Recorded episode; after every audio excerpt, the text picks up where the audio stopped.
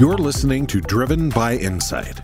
Join Willy Walker, Walker and Dunlop's chairman and CEO, as we bring you fresh perspectives about leadership, business, the economy, and commercial real estate.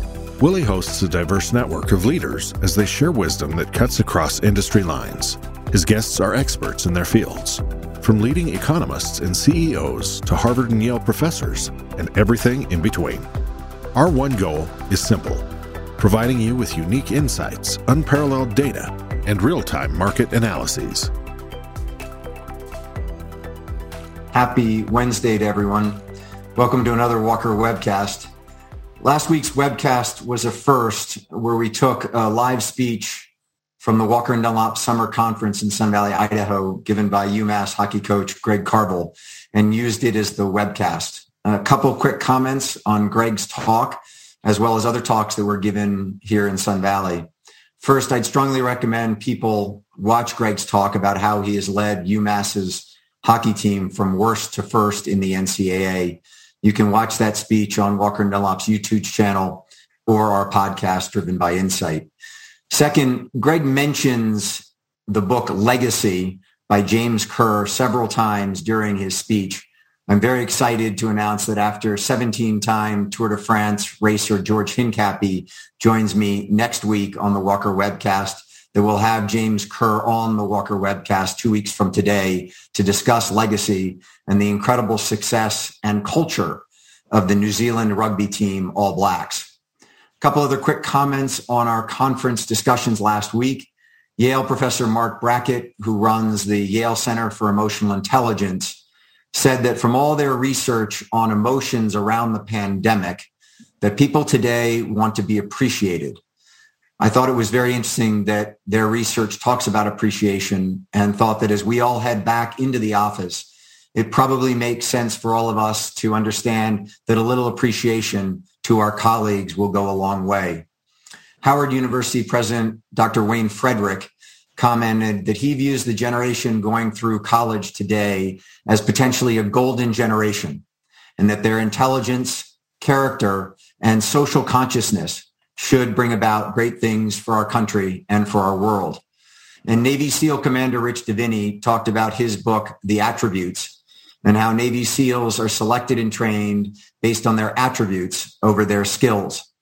As Rich was telling a story about being deployed on yet another mission, he reminded all of us that in a child's mind, parental love is spelled T-I-M-E. There were around 400 people in the room and many of them dropped their head into their hands in an expression of, I wish I'd spent more time with my kids. As we transition back to offices and kids get ready to go back to in-person schooling this fall, it probably makes sense for all of us to think about those things in the pandemic that allowed us to spend more time with our children and our families and figure out what components of that we want to keep in our lives as we get back to life as normal. The week prior to the Walker and Dunlop conference, Sun Valley hosted the annual Allen and Company Technology and Media Conference. I did not attend that conference, but heard from several friends who did that legendary investor Stan Druckenmiller made an impassioned case for shorting the 10-year treasury as interest rates had to go up. Now, Mr. Druckenmiller Miller is a wildly successful investor. But if you'd walked out of that conference two weeks ago and put on a short position in treasuries, you'd be in a pretty ugly position today. The 10 year is currently at 128 after ticking 118 earlier this week. As Peter Linneman said on the Walker webcast three weeks ago, the cost of debt will remain low for the foreseeable future and assets will continue to appreciate in value. Along these lines, several of the private REITs that Walker and Dunlop both sells assets to and finances properties for are taking down assets all cash due to raising so much equity capital. I had a call with one of the big private REITs yesterday, and as much as financing costs are exceedingly low, they simply have too much equity capital deploy to borrow. And as Linneman has said several times, cap rates in commercial real estate are much more closely tied to equity capital flows than to interest rates. But right now, we have both massive amounts of equity capital as well as incredibly low interest rates, which will continue to compress cap rates for the foreseeable future. Okay, on to my friend and guest, John Fish. It's a true honor to have John joining me today. And as you will hear over the next hour, John is not only an extraordinary, successful entrepreneur and businessman, but he is an elite civic leader and philanthropist. John's work, both inside Suffolk and outside the company on many, many boards and commissions, give him perspective to the world we live in today that few others have. The bio I'm about to read is a significantly condensed version, but hopefully provides listeners context to what an incredibly talented, intelligent, and compassionate leader John is. John Fish grew up in Hingham, Massachusetts, went to Tabor Academy where he was captain of the football team and went on to graduate from Bowdoin College where he also played football and started Suffolk at an early age and proceeded to build one of the preeminent construction companies in the United States. Suffolk has routinely been one of the 25 largest construction companies, and although it is privately held, is reported to have over $4.5 billion in annual revenues. Suffolk has been responsible for many marquee construction projects across the country, such as Boston's Millennium Tower, a new facility at Brigham and Women's Hospital, and most recently, Encore Boston Harbor. In 2014, Fish was named chair of the Greater Boston Chamber of Commerce he also served as chairman of the Federal Reserve Bank of Boston's board of directors until 2017. He was named chairman of Boston College's board of trustees, the first ever chairman of the board of Boston College that is not an alumnus of that prestigious university. Fish is also on the board of the Boys and Girls Club of Boston and was named chairman of the board of trustees of Brigham and Women's Hospital in January of 2018. He is the incoming chairman of the Real Estate Roundtable, succeeding Deb Cafaro, a recent guest on the Walker webcast. Finally, John was recently ranked number eight on Boston Magazine's most influential list, which on its own is quite a impressive designation, but even more impressive when you consider that number nine was Jonathan Kraft, the owner of the New England Patriots, and number 10 was Abigail Johnson, chairman and CEO of Fidelity. So John, let's start here. You grew up in Boston and went to Tabor Academy. I watched an interview that you did with a young woman where you bet her that her SAT scores were better than yours. And you seemed quite confident that you'd win that bet. Talk about those formative years and how much you learned in the classroom versus on the athletic field. Well, Willy, thank you very much. And it's an honor and privilege to be your guest. Before I begin, I just want to congratulate you and your organization on your successes as I read more about you and your organization, it's just amazing what you've accomplished since 2003 and 2007 and onwards. So congratulations to you. It's an interesting story. I had the great fortune that I love sports. It was my whole life, especially when I was young. But unfortunately, on the academic side, I struggled. I'm a severe dyslexic, and I'm very, very proud to say that. And I speak publicly about it. I didn't really learn to read until ninth grade. I can't spell past third grade today. I often tell people my handwriting is hieroglyphics, but it's, I would consider it to be an asset, not a liability. And when I went on to high school, I was fortunate to go to Tabor Academy, as you pointed out, and I met a coach there, a guy named Dick Duffy. And Dick Duffy took me by the hand and he helped me understand the value of an education. I love sports. He was my football coach, but he said to me, you're only going to be on these fields for so much period of time you really need to understand how you can further your education and be able to excel in life like you do on the on the athletic fields. And that made a big difference to me. And as a result of that, when I graduated Tabor, I was a pretty good athlete. I went on to Bowdoin.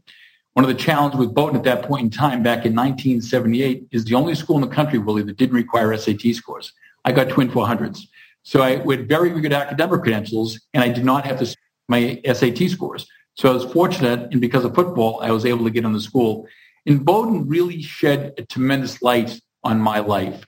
In the respect to, I love sports, but I went to a school where sports was secondary, and I had never been exposed to that. So one of the first practices I went to, 20% of the students weren't on the field. And I was wondering why that was the case. Is because they were in labs, they were pre-med students. And that took precedent over practice. And unfortunately, by the time I became a junior and my football career continued on, I cracked my neck and I had to leave the football field. But that was probably one of the best things that ever happened to me because what I realized is I had a year and a half to think about how do I really launch my career? How do I take all the athletic experiences that I had had and couple with the academic opportunities I had and apply them to my new career. And that's exactly what happened. So I feel very, very fortunate at young age that I had those experiences. And as I said before, I'm very, very proud of my learning difference. That's what they call it today, not stupid. so when you gave your speech dedicating the Fish Fieldhouse at Boston College, one of the things you said was that sports taught you the values of collaboration, empathy, and humility. Expand upon those a little bit and how you carried those, if you will, attributes from the athletic field into Suffolk. What's interesting is that I often say and refer to the fact that sports is very similar, analogous to business. To be successful in business, it's about collaboration. It's about every member of the team feeling wanted and feeling important in their particular roles. Empathy that you referred to. To me, it's not what people have to say. It's how people feel. And if you're able to understand the nonverbal communication of your team and really read the room well and bring that team together in a very, very thoughtful way, the likelihood of success is risen tremendously. And lastly, which is important to me, like sports, is humility. There's always somebody faster, stronger, bigger, quicker, more wealthy than you.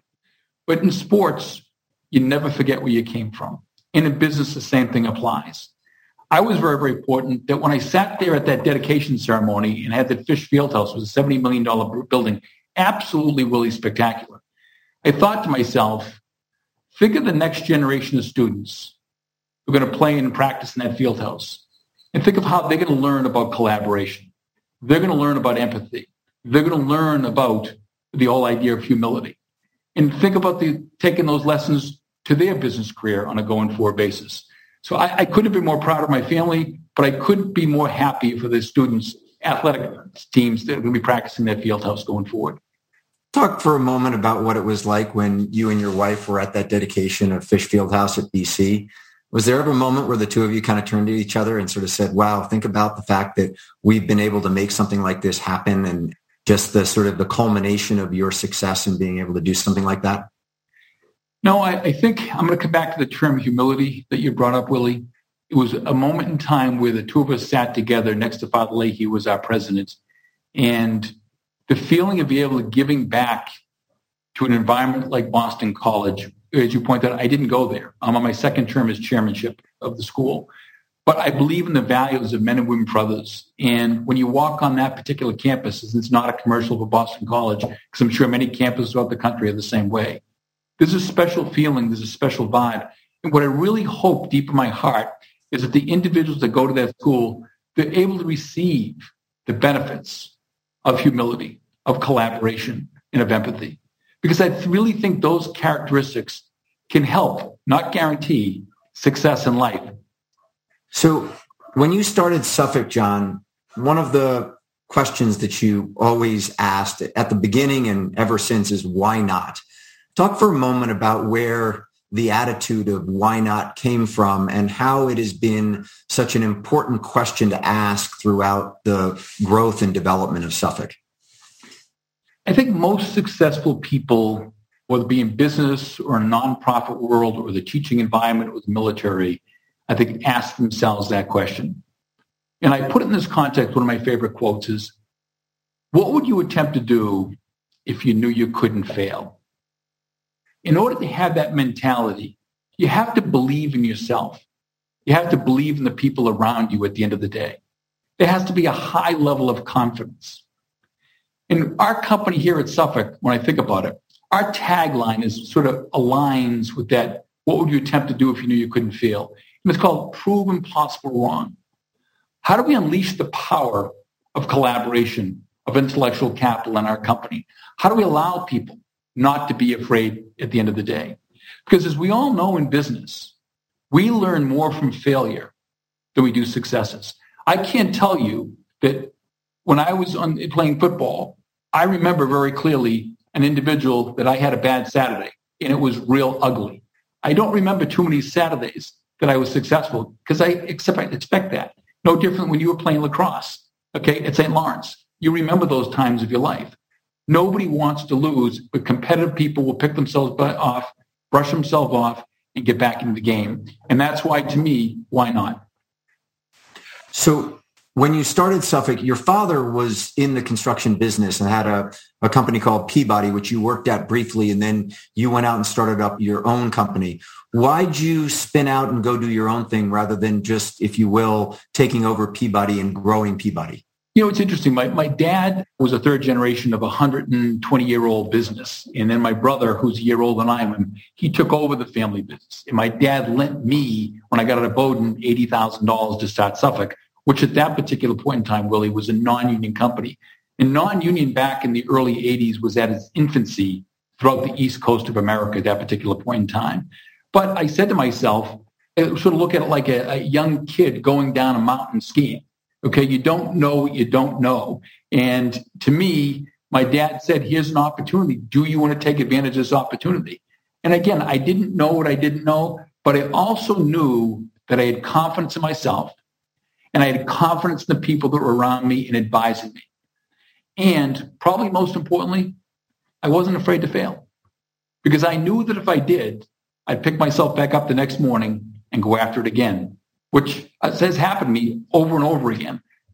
You talk about your dad being helpful in, in spawning your career. I, as I was doing some research on you, I also noticed that your your late father-in-law was a very successful businessman, very successful marketer it reminded me at, at, Harvard Business School, we had a case study in operations management on a cranberry farm up in Massachusetts. And it's one of these classic cases. I think they still teach it today. And given that I feels like ancient history when I went to HBS, it's one of those iconic cases on cranberries. And I noted that your, your late father-in-law got a nickname of uh, Cranapple Ed because he was at Ocean Spray and actually created the cranapple drink.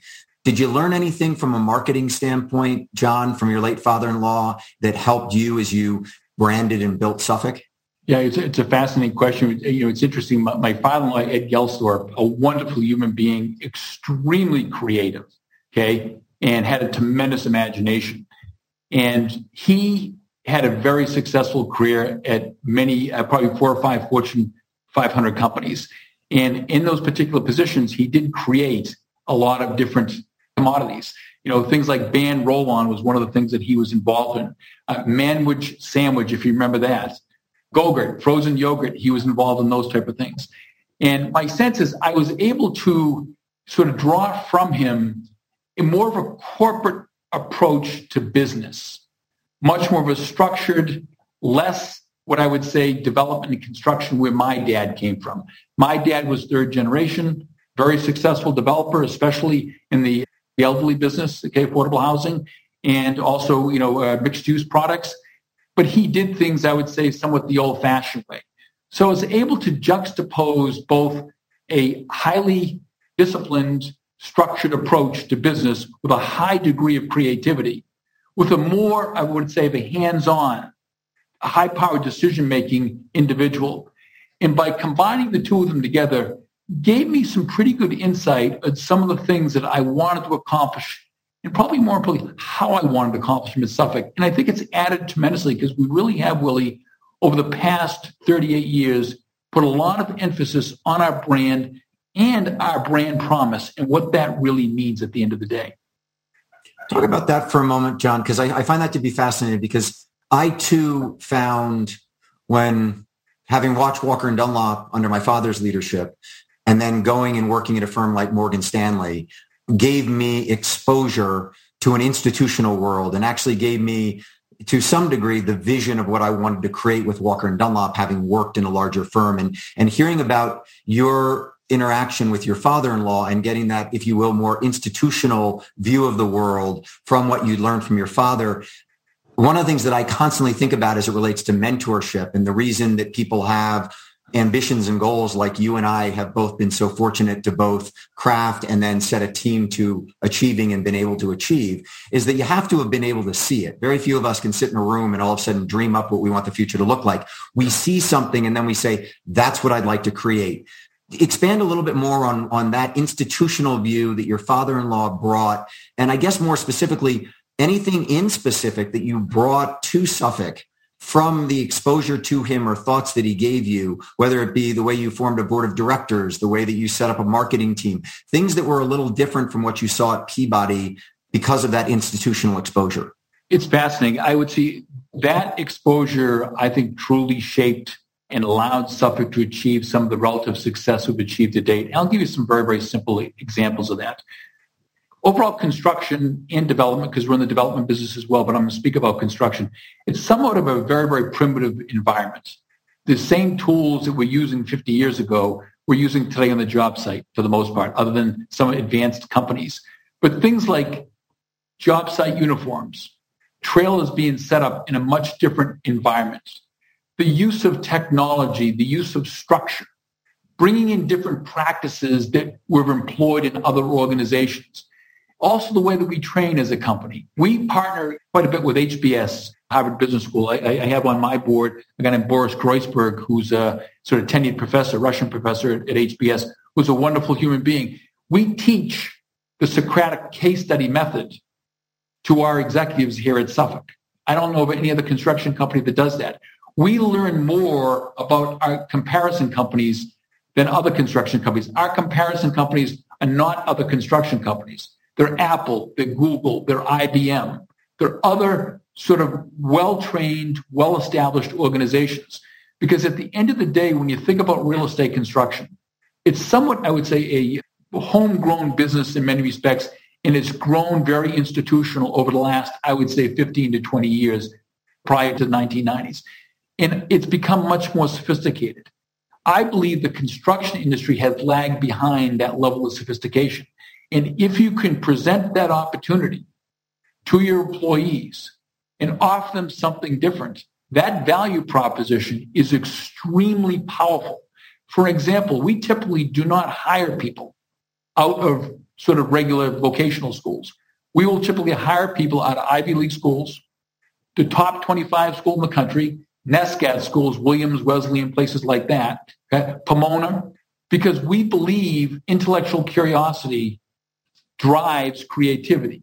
And if you have people that work for you that are bright and smart, we can teach them anything. I'm a firm believer that we can bring people into the construction business and even the real estate business. And I say that humbly within two to four years, you can give them a platform on which they can create value for you as an organization. That's pretty quick if you're in the game for the long term. It's really interesting when you're talking about recruiting and the types of people you bring in. I heard a speech you gave where you talked about seeking people who have confidence, put a lot of attention on preparation and respect for others. And, and your comment there, John, as it relates to, if you will, attributes versus skills. Like you can teach them the skills. It, it's very much related to what Rich Diviney, the Navy SEAL who spoke at our conference last week of when SEALs go to SEAL selection at BUD/S, they're not looking for who's the strongest or the fastest or can shoot a gun the most skillfully. They're looking for these attitudes that they know that in that moment when you are either going to make the right decision or the wrong decision, you're going to either flee or fight that it's those attributes that are ingrained in you as a person that are going to make you successful rather than those skills that they invariably will teach you inside of the Navy. It sounds a lot like at Suffolk, you do very similar type of selection and recruiting. We do. And I'm very, very proud of that too. We have a program called Career Start that people have the opportunity to get involved in the real estate side, the investing side, the technology side, and also the construction side. So it's a whole mixture of opportunities for these young individuals. But I would say to you is that what we have brought in Navy SEAL speakers, and one of them, you know, is an individual that was involved in the uh, the killing of Osama bin Laden, and I don't want to use his name. And he spoke to our team for over three hours, and he sort of espoused the same values. It's not about what you know, but your ability to learn and how thirsty you are as an individual to improve upon your existing skill set. How do you create currency? As I often say, every individual on this planet has a balance sheet. We have assets and we have liabilities. Most people focus on their assets. I want to focus how do I improve my liabilities? Because if I improve my liabilities, my assets go up automatically at the end of the day. And so to me, it's really a simple mathematical equation. It's about assets, liabilities, and how do we really push the envelope to try to go to greater heights. So the final question, if you will, on the, the culture that you've built at Suffolk and why the company has been so successful. Beyond why not, you also ask the question, or you say, find a way. And that's something that consistently I hear from people who work with you where there's a challenge and you say, find a way, find a way. To some degree, that sounds like you just don't want to hear no. And so I'm just curious, how much is let's be creative and find a way and how much of it is that's not the answer I want to hear. So let's go find, let's get to yes. I, I would say everybody on this podcast and everybody in the real estate roundtable uh, has the same thing. To us, it's one of our core values, find the way, Willy. And we didn't define that. You discover your core values in your organization. We're very, very fortunate to discover, find the way. But I also say to people often, no is when the conversation begins, it doesn't end. And that's not for everybody.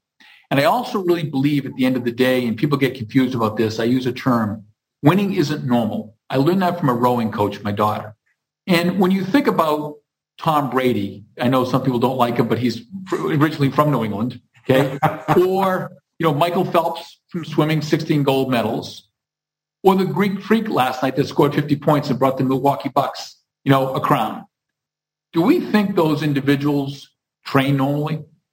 Do they eat normally? Do they sleep normally? Absolutely not. To really, really excel in a highly competitive environment that we are all in today, it's not a domestic environment, it's a global environment we're dealing with right now. We need to put the best players in the field and the players that are committed to excellence. And anything short of that commitment, you're going to stay on the way in the sidelines. And to me, we've learned that the hard way in our organization because it sometimes can be difficult to track people to the industry as a whole. Okay. They want to go to you know, Morgan Stanley. They want to go to Jamie Dimon. They want to go to Brian Moynihan or they want to start their own private equity or venture capital firm. How do we have them sort of come to our business and help our business grow the way it has the potential to grow, especially in light of this pandemic, because I think the best of real estate development and construction is yet to come. So talking about real estate development and construction, you've built every asset class. When you go onto your website, you can look at not only geography, but asset class and Suffolk has built everything.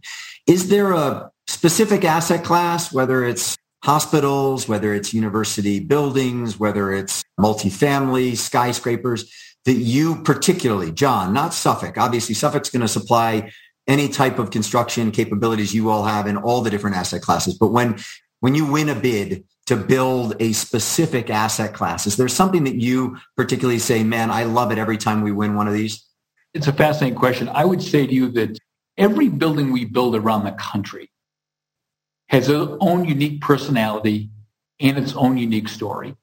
And we try to identify our teammates that will subscribe to that particular narrative at the end of the day.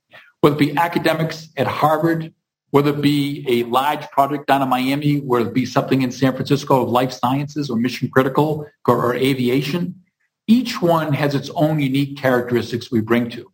But what I would say specifically is that best asset class for us, I would say from a construction point of view, is really building small community-oriented projects. Projects that may not be the biggest around, but have the biggest social impact. We've built the Ray and Joan Kroc Centers. We've built some of those around the country. We've built boys club and girls clubs around the country. We've built food pantries around the country. Extremely important to us. And we've also just recently built what is called Boston Hope, was a thousand bed hospital. We built it in six days, 24 hours a day to put COVID patients and homeless people in. And I would say to you, it was probably one of the most proudest projects we ever built. But now when you talk about asset classes, what I would say to you, and it comes back to the balance sheet conversation, the most important asset class to me is people. We develop and build buildings, but what we really do, we develop and build people. The people build those buildings at the end of the day. And to me, the most important asset we have, most important asset class on our balance sheet is our people. And we really, really deeply talk and act upon that on a daily basis here at Suffolk.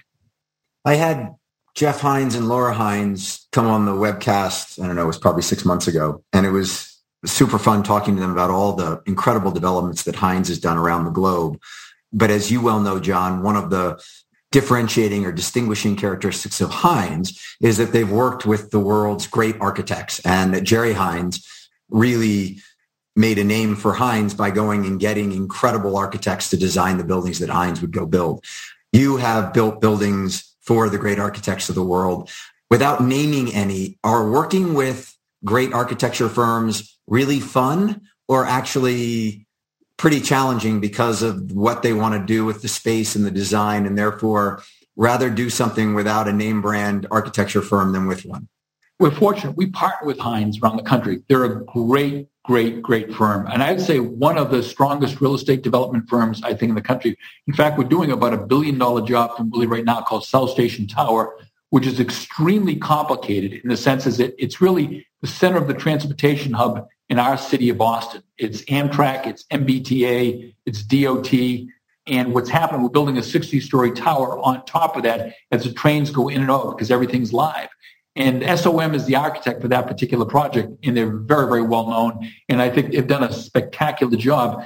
But what's happened is today, over the last five years, and it's gaining momentum each and every day, the ability to build and coordinate a building like that with a sense of predictability, both on schedule and cost, by using the new tools that are available to our industry, not just talked about, but actually executing on those tools, virtual design and construction, lean scheduling in different ways to leverage technology to provide safer environments using different solutions has created tremendous amounts of predictability that we ever had before.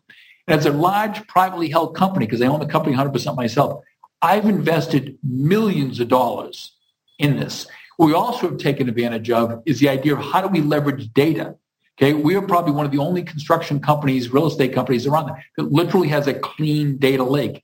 It's taken us five years to get there, but we can access data on a dynamic basis, not a static basis, and we can determine through an algorithm when things are not going well on a job when things are going poorly, and how do we correct sort of the direction that particular asset is going in today's marketplace. So we feel very, very fortunate. But to me, at the end of the day, the tools in our box are different. They will continue to change. I'll give you one last example, which is really exciting, is that we were fortunate to build a $1.5 billion project down in Hollywood, Florida called the Hollywood Hard Rock. It's where they have the Super Bowl party, and it's a guitar-shaped yeah. tower, 36 stories.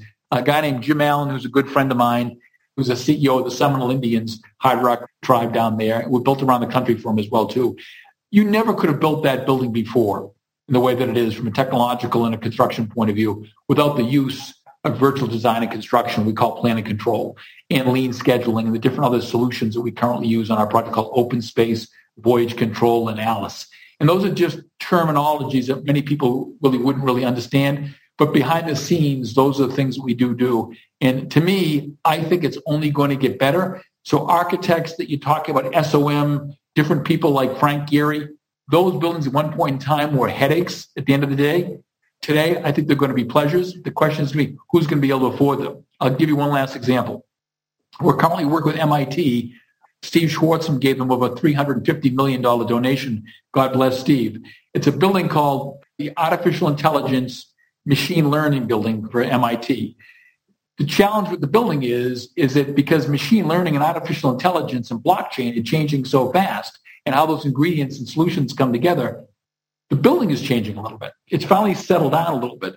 But because of the tools in the box that we currently have, we're able to adapt to those particular changes and respond to the desires in a much more cost effective way than people were able to do in the past today. And hopefully it's going to get better it's unbelievable that Steve Schwarzman, who went to Yale and Harvard Business School and has his own university in China, has enough to then give another 350 million to MIT. It's quite something. Incredible um, story. There's so much in what you just talked about that I want to dive into a little bit deeper. The first one is talking about the challenging project that you're building right now on top of the transportation hub makes me think about the big dig. And as someone who is a frequent visitor to Boston, I both suffered through the big dig and now am the great beneficiary of the big dig in getting to and from Logan Airport and all that is done to transform downtown Boston. Given that it was took a lot longer than planned, it cost a lot more than planned. Do you think that our country, just generally speaking, forget about a specific city, do you think our country is ready to deal with the type of infrastructure investment that we're talking about today that sounds great theoretically, but the last really big large scale infrastructure project in a major US city was the Big Dig. And as I just said, it went well over budget. It took much, much longer, yet it has transformed Boston as a city.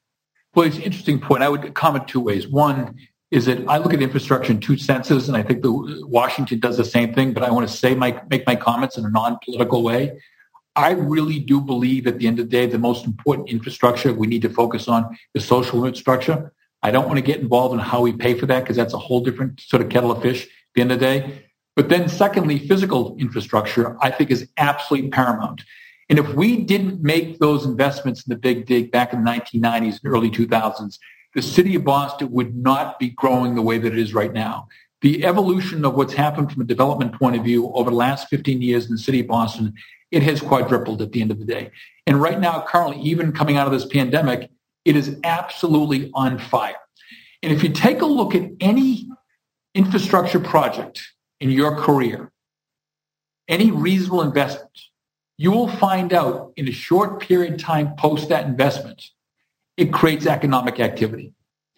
I believe the issues of so the United States and the global economy, we cannot afford not to make a substantial investment in infrastructure. And the type of infrastructure we're talking about, yes, it's roads and bridges, but it's also the Internet of Things at the end of the day. We need to really, really dig deep into our pockets and understand if we don't make those investments today, the people who are going to suffer are not you and I, but our children and their children. The data to support that comment is right in front of us. Unfortunately, we don't want to confront the facts. We politicize certain issues at the end of the day. To me, we've got a once in a lifetime opportunity to make some substantial big bets, not just in Boston, but in California, in Texas, in Florida, in the DC areas. We as a community need to put our politics aside and figure a way, like the real estate roundtable is doing right now with Jeff DeBoer leading it. How do we add value to this narrative to express to people the importance of making these what they are at the end of the day investments. And what you're going to see, I would argue, but City of Boston made almost a $19 billion investment with the federal government in the Big Dig. We received probably $100 billion in return to date so far. The clock keeps on ticking as well, too. So I'm a strong proponent, and I think it's one of those type of things we really need to focus in on. Understanding that you build what your clients want you to build. You will do a lot of LEED construction on the environmental side. You build a lot of affordable housing. You build a lot of medical buildings talk for a moment about Suffolk and your focus on LEED is the easiest one only because you have clearly stated, you stated in your incoming remarks as the chairman of the real estate roundtable, the importance of all of us focusing on sustainable development and building buildings that are good for the environment and also good for the people who inhabit them. How important is that whole social aspect to what Suffolk does? You know, when we talk about the issues of social infrastructure and physical infrastructure. As I think about the real estate industry, and I talk to Jeff DeBoer, who I have enormous respect for, I think about the role that the real estate industry can play on our environment on a going forward basis as relates to climate change and where the puck is going on improving quality life for the next generation. Because I don't look at things from my generation. I think about what can we do for the next generation. And my sense is right now it's about reimagining. How does real estate reimagine things? And think of these two analytics. One, probably most people know 40% of all greenhouse gases comes from buildings. It's amazing. And you don't hear much of that at the end of the day, but it is so, to me, powerful to think about that. Then you think about this analytic. 75% of the buildings that stand in America today have an average of 36 years old. 36 years old. So why wouldn't we as an industry come together to reimagine how we design, how we develop, how we build, how we properly manage these assets around the United States of America. This is an opportunity for us to take a huge leadership role on improving the quality or future quality of the next generation, both from a, a quality of life point of view, from a greenhouse gas emissions point of view, from a rising sea levels perspective. There is so much in front of us right now coming out of this pandemic. And what I'm so pleased to see how the real estate roundtable is carrying that conversation, starting to bring people together to think about and reimagine our industry. And as we all know, at the end of the day, real estate is the economic engine that drives major cities in America today in small towns. It's fascinating to think about that stat of 36 year old is the average life of the buildings. And I think about where Carrier was as it relates to technology and HVAC systems back in 1984, where there are not many Pella windows, but it's the only window brand that I know because it's in homes. But you know where window manufacturing was back in 1984 as it relates to the glass they put into the windows and just how much technology has come in and what you're getting from a sustainability standpoint building new today versus what the majority of the stock is as it relates to what type of HVAC system is running, what type of windows they have, what kind of elevators are in the building. Yeah, yeah. You know, it's fascinating, and I often report that if you think about it, the iPhone, which you probably have on your desk, or I have one right here, what is that, 11, 12 years old, 13 years old? And think about how it's developed over that short period of time. I, iPhone 11, iPhone 12, I don't even know where they are, but in one a year. Why I bring that up is yeah. because our industry as a whole, and we all know this, is one of the most archaic industries one of the industries that really doesn't adapt as quickly as other industries have to. I think right now, because of globalization and because of where the puck is going overall economically, we're going to be forced to. And I think most of the people in our industry recognize that. And they want a seat at the table, like the Jeff Blaus and Tony Malkins and the Bill Rudins of the world, uh, Bobby Taubmans, all these Ross Perot's, all these icons of our industry, the Larry Silversteins, the Marty Burgers. Those people today coming out of this pandemic, no doubt in my mind, they want to make a difference. Not so much for their environment, but for the next generation. And we have as an industry to lead that discussion and ensure that what we're telling Washington allows them to get the narrative right. So often things become politicized. But this gives up an opportunity with the real estate roundtable to have a seat at the table to clarify how do we move forward and reimagine the way real estate develops in America. So my friend Diana Olick from CNBC wrote me this week asking about inflation and construction costs. And I wrote her back and said, tune in on Wednesday because I've got the man who will tell you where inflationary pressures are being seen in the construction industry. I guess this one's for Diana. So Zelman Research's manufacturers pricing index reached 81.5 in Q2 of 21. That's the highest since Zelman started doing their manufacturers index back in 2009. And it's up from an average of 54.3. One other kind of data point is the highest ever quarterly number pre Q2 21 was 68.3. So we're 20 points, not basis points, 20 points above the highest ever previously on their index of zero to 100. So a couple things. One, my assumption is you're seeing inflationary pressures across the spectrum. So it's not just lumber. It's not just cement. It's not just labor. You're seeing it everywhere. A, correct. And then B, if that is the case, how are you managing that inflationary pressure, particularly given that home builders can go out and buy the products for a home and they basically forward bought the products and that whole home they've locked in the cost of. You're building projects that many times are taking two, three years and buying supplies as you go. So how are you all managing this inflationary pressure that you're seeing in the market? Yeah, there's multi answers to the questions you just asked, but I, would begin by really talking about the Federal Reserve at the end of the day. I'd talk about, is this what we're experiencing today in our economy? Is this transitory?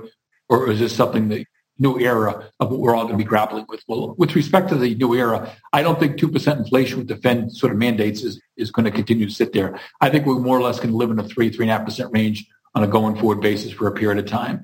But what I would say to you, I really do think it's transitory. Okay, you listen to Larry Summers on Bloomberg on a Sunday afternoon, or the case of some of these, or read some of the articles that written out there. And why I say that is because let's use lumber for an example. They didn't stop growing trees during the pandemic. Okay. They stopped cutting trees during the pandemic. So what happened was people all of a sudden ramped up once they left their houses and built new housing inventory and lumber skyrocketed. All of a sudden the mills up in Canada and around the globe got back to work. And all of a sudden you saw that spike come back down. You're going to see the same thing in steel. Okay. The steel mills slowed down. Steel prices have gone up. Copper has gone up. Okay. Aluminum has gone up.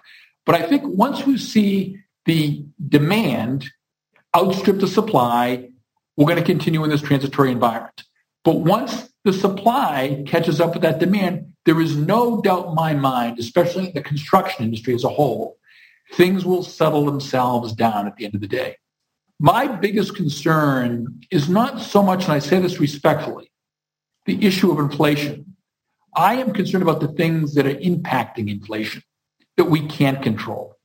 Right now in America and in the globe, we have a perfect storm, which we've never had before. We get political issues that are going on that affect social agenda, plus major policy issues in the real estate side of things. The industry, basically, one could argue, is under siege right now. Carried interest, 1031s, you, you, you could go on and on and on. Political issues, the issues people look at to the left and to the right. We've got people so polarized like we've never had before. Look what Chuck's going through right now to try to solve this whole infrastructure package. We've got healthcare issues right now, not just to pay for, but right now there's Delta variant out there. I'm involved in Brigham Hospital, Mass General Hospital. I hear about it every single day. The truth is told is we don't know. And you saw the stock market on Monday sort of respond to that. At the end it, you know, it corrected itself a little bit yesterday, but who knows where that's going to be in the near future at the end of the day. So to me, what we've got to be careful of is the influence those particular issues, I'd say social, economic, health, and political, have on our overall environment as a whole. And what that comes down to, Willy, is really leadership right now. And I think right now, Joe Biden, I don't want to get political. I think he's doing a good job. We just need to support what he's doing right now. And if we have a sense of collaboration, not giveaways, but collaboration. I think that will settle the markets down more than people think at this particular point. Markets in our industry don't like a lack of predictability. We yearn for predictability.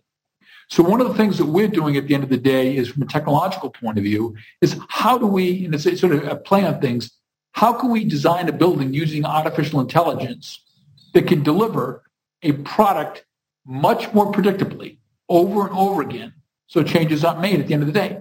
We can estimate costs. We can estimate schedule. We can coordinate much more simplistically. So to me, as we move forward, this issue of inflation, it is one of those type of things that we really have to be very, very mindful of. But because the tools we have in our box today, we need the best we possibly can to de-risk them, partner with our clients throughout the country, mitigate their risks from a cost point of view, and also from a labor point of view at the end of the day. So to me, I believe it is transitory overall. I do believe we'll get the Delta variant under control. I do believe the political issues will settle themselves down. And I also believe the social issues are not going to go away and they shouldn't go away, will settle themselves down. I do believe this whole issue of reimagining where this country is going over the next five years and our generation has the opportunity, Willy, to shape it and mold it for future generations. It's exciting let me go a little bit deeper on your comment as it relates to you think that we're going to be in a three to three and a half percent inflationary environment. Well, if that's the case, and look, you're the former chairman of the Federal Reserve Bank of Boston, Jerome Powell has said very, very consistently that he wants to hit 2% and he won't move rates until he's looking at 2% in the rearview mirror. But if you think we're headed towards three and a three and a half percent, that would say to me that we're going to see a rise in interest rates in 2022. Do you concur? I would say I'm not sure in 22, but I would not be surprised at all in 23, to be candid with you. I do think that we've put ourselves in a situation where nobody really knows. We've never come out of a pandemic. You think about what happened in World War II, it took us two years to stabilize. I don't know what's going to happen in the next one or two years. The reason I say that, Willy, is because of the following. World War II, we were talking about a national economy a tenth of the size. We're even less than that size in today. Now we're talking about a global economy and supply chain globally. We're less reliant on ourselves than we've ever been. We're trying to correct that currently right now. So to me, what we're yearning for as an industry is predictability. I think that's one of the things we can't really get our arms around because nobody has the right answers today. All we can do is take the data, put it together, slice and dice it that we all do, and put our chips on the table. On that, and dealing with the inflationary pressures you're seeing, I have a piece of dirt that's entitled. I've got plans and I've come to you for bidding on a construction contract. There's not a gun to my head to get a shovel into the ground. And so I could start construction on it in Q3 21 or I could wait a year because it's just dirt right now. I'm all planned and, and I don't have a bank loan on it. Are you advising people put the shovel in the ground now because you're going to see inflationary pressures and we're not going to get relief?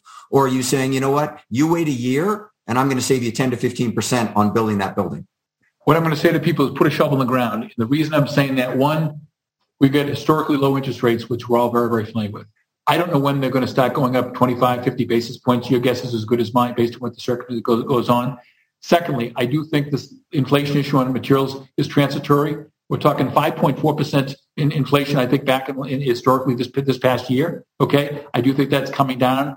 I think GDP at the point that it's at right now is going to start gradually coming down to the uh, third and fourth quarter of 22. So to me, when I take a look at the analytics and where things are going right now, I think in the next 60 to 90 days to 120 days is by far the best time ever to put a product shelf on the ground. And one of the other things going to happen is, as we know, the unemployment insurance comes due right in September. Right. That people say, well, that's not going to have a big impact. Oh, yes, oh. it is going to have a big impact. It's going to have a huge impact on people coming back to work. And it's going to impact the people that we need to come back to work, the service oriented type of people. Okay. They're providing those skilled jobs that we need to execute on our sites and in the restaurants and in the other environments that people really need a service oriented economy. So to me, I think now's the time. There's more predictability today than I think there will be 12 months to 18 months down the road. And so to me, I'm excited. I'll throw this at you. You know, we think about from a global point of view, where's the issue of China and Taiwan going to be in 18 months from now? We really need to be thinking about things like that in the future. And I only say that because I don't know. But I also know today what's in front of us, generally speaking. I understand the risks that are in front of us. And I'm willing to take those risks, both from an investing point of view and also from a construction point of view. And I just think right now it's opportunistic. Do you have capacity, not only specifically to Suffolk, but does the construction industry have capacity today? Because clearly, I mean, you want to go buy a car today, good luck because they don't have chips. It sounds great. Let's put the shovel in the ground. But if you can't get cranes, if you can't get labor, if you can't get cement, great to get the order, but if you can't build to it. So is there capacity or are you are you maxed? No, no, if you think about this, we're one of the frontline responders, I think, during COVID. Okay. Yeah. We didn't go home. So our people and our projects continued on. Now, granted, some aspects of our projects were done remotely, but the bricks and mortar side of things were done on site at the end of the day. I think we learned how to create more value with less investment because we didn't have all the labor that we really needed during this pandemic because there were people that sat in the sidelines. But I think going forward, I think people are anxious to get back to work. They want to collaborate with their friends. They want to meet people and see people. And at the end of the day, they want to have fun. And so to me, I think there is capacity in the construction area. I think there is capacity in the real estate area. And I think people are yearning to get back to work. We need to, as a society, fill those buildings back up that currently exist and build more. We need to grow our economy. And the only way we're going to do that is not by people staying at home on Zoom, but people getting back to work, collaborating with each other, spending money, and most importantly, caring for each other. There are few people, John, that I've met who have been more engaged civically and philanthropically than you. You have, as I said at the top of the show, held numerous chairmanships, Boys and Girls Club, universities, hospitals. And you've had a huge impact on not only Boston, the state of Massachusetts, and on a sports program that you founded a decade ago that has helped 35,000 youth in the state of Massachusetts have athletics play a formulative role in their lives to get them increasing graduation rates and on to college, et cetera, et cetera, which you're looking at expanding beyond the borders of the state of Massachusetts. I guess my question is for someone who's been so successful civically and philanthropically, can people in the private sector do more than people in the public sector? In other words, you have taken this to an art form, quite honestly, in the amount that you've given back and the roles that you've had. few of us in the private sector are as engaged as you are. And many people traditionally would say, no, if you really want to give back, you got to go into politics. You got to go into either local politics or national politics to really move the needle on these issues. How do you view staying in the private sector and all the influence you have from being a private business owner versus John Fish running for governor of Massachusetts, which wouldn't surprise me at someday? It's a question I've pondered quite a bit. I've debated it with quite a few people as well too. I think, unfortunately, in the political world, sometimes business is seen as the enemy, and I think sometimes in the in the business world, politics is seen as the enemy, and you really don't know.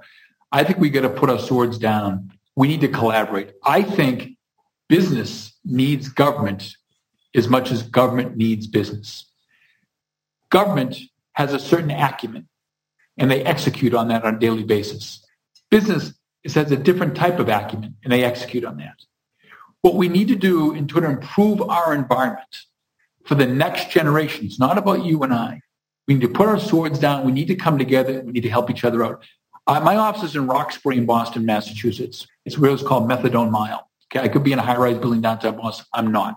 I'm right in the middle, lack of a better word, almost like a ghetto. I just put a $70 million expansion on that building.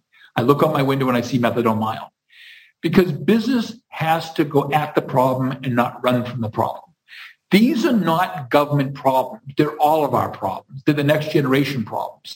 And the only way we're going to solve for some of the inequities in society today is do people really have a sense of compassion and empathy in caring for each other? I often say to people, it's an interesting story. We all are dysfunctional in our own way. Every family in America is dysfunctional, including my own. We all have issues. And there's only one thing in the world that the 7 billion people on this planet want. There's only one thing. They need food, water, and shelter. But they all want to be loved by one person, just one person. And when they don't feel that way, they lose hope. And so to me, bringing together government and business, working together and caring for each other if we can amass that type of strength, that's how we're going to overcome these issues of homelessness, drug addiction, and the inequities in society that absolutely do exist. And people have a right to cry for them. It's long overdue. But we need to be part of the solution as business, not part of the problem. Government needs to be part of the solution. I sound probably idealistic, but at the end of the day, does somebody else have any better way of looking at it? I don't know. I really don't. And what I often say, and I say this at Boston College, our motto is men and women for others. And to me, forget about religion. 50% of the people who go to Boston College are not Catholic. What they do, they have a culture of caring, a culture of put aside of who has more money. It doesn't make a bit of difference. We're all human beings. We need each other. We have to care for each other. And if you don't mind me saying, men don't talk this way. You need to love each other. There's yeah. nothing wrong with that. That's what Marc Brackett from Yale said last week at my conference. We talked about emotions, and he said, I, I, "This is a out of body experience for most of the people in the audience because you don't talk about emotions." John, I'm deeply appreciative of you spending an hour with me. I have to say, the people at at Suffolk, the people at Boston College, those of us at the Real Estate Roundtable, those people at Brigham and Women's Hospital, are all extremely lucky to have your leadership and your character leading those organizations. And so from all those people, thank you. From the one organization that I sit on that you have a tremendous influence over, thank you. And thank you for spending time and giving us your insight into how you built Suffolk and all the other things that we talked about today. As I said at the top of the webcast, next week, my guest is George Hincapie. Can't wait to talk to George about not only the Tour de France that ended last week, but George has done a lot since his pro cycling career in both the apparel industry, the hospitality industry. And obviously, I'm going to ask him a little bit about the Tour de France, but not a whole lot. It's going to be on his entrepreneurial life after cycling. And I hope many of you will be able to tune in. John, thanks again. Wish you a very happy Wednesday, and I look forward to seeing you soon. Willy, it's an honor and privilege. Congratulations to you and your organization and your family. Have a wonderful day. Thank you very much. Take care.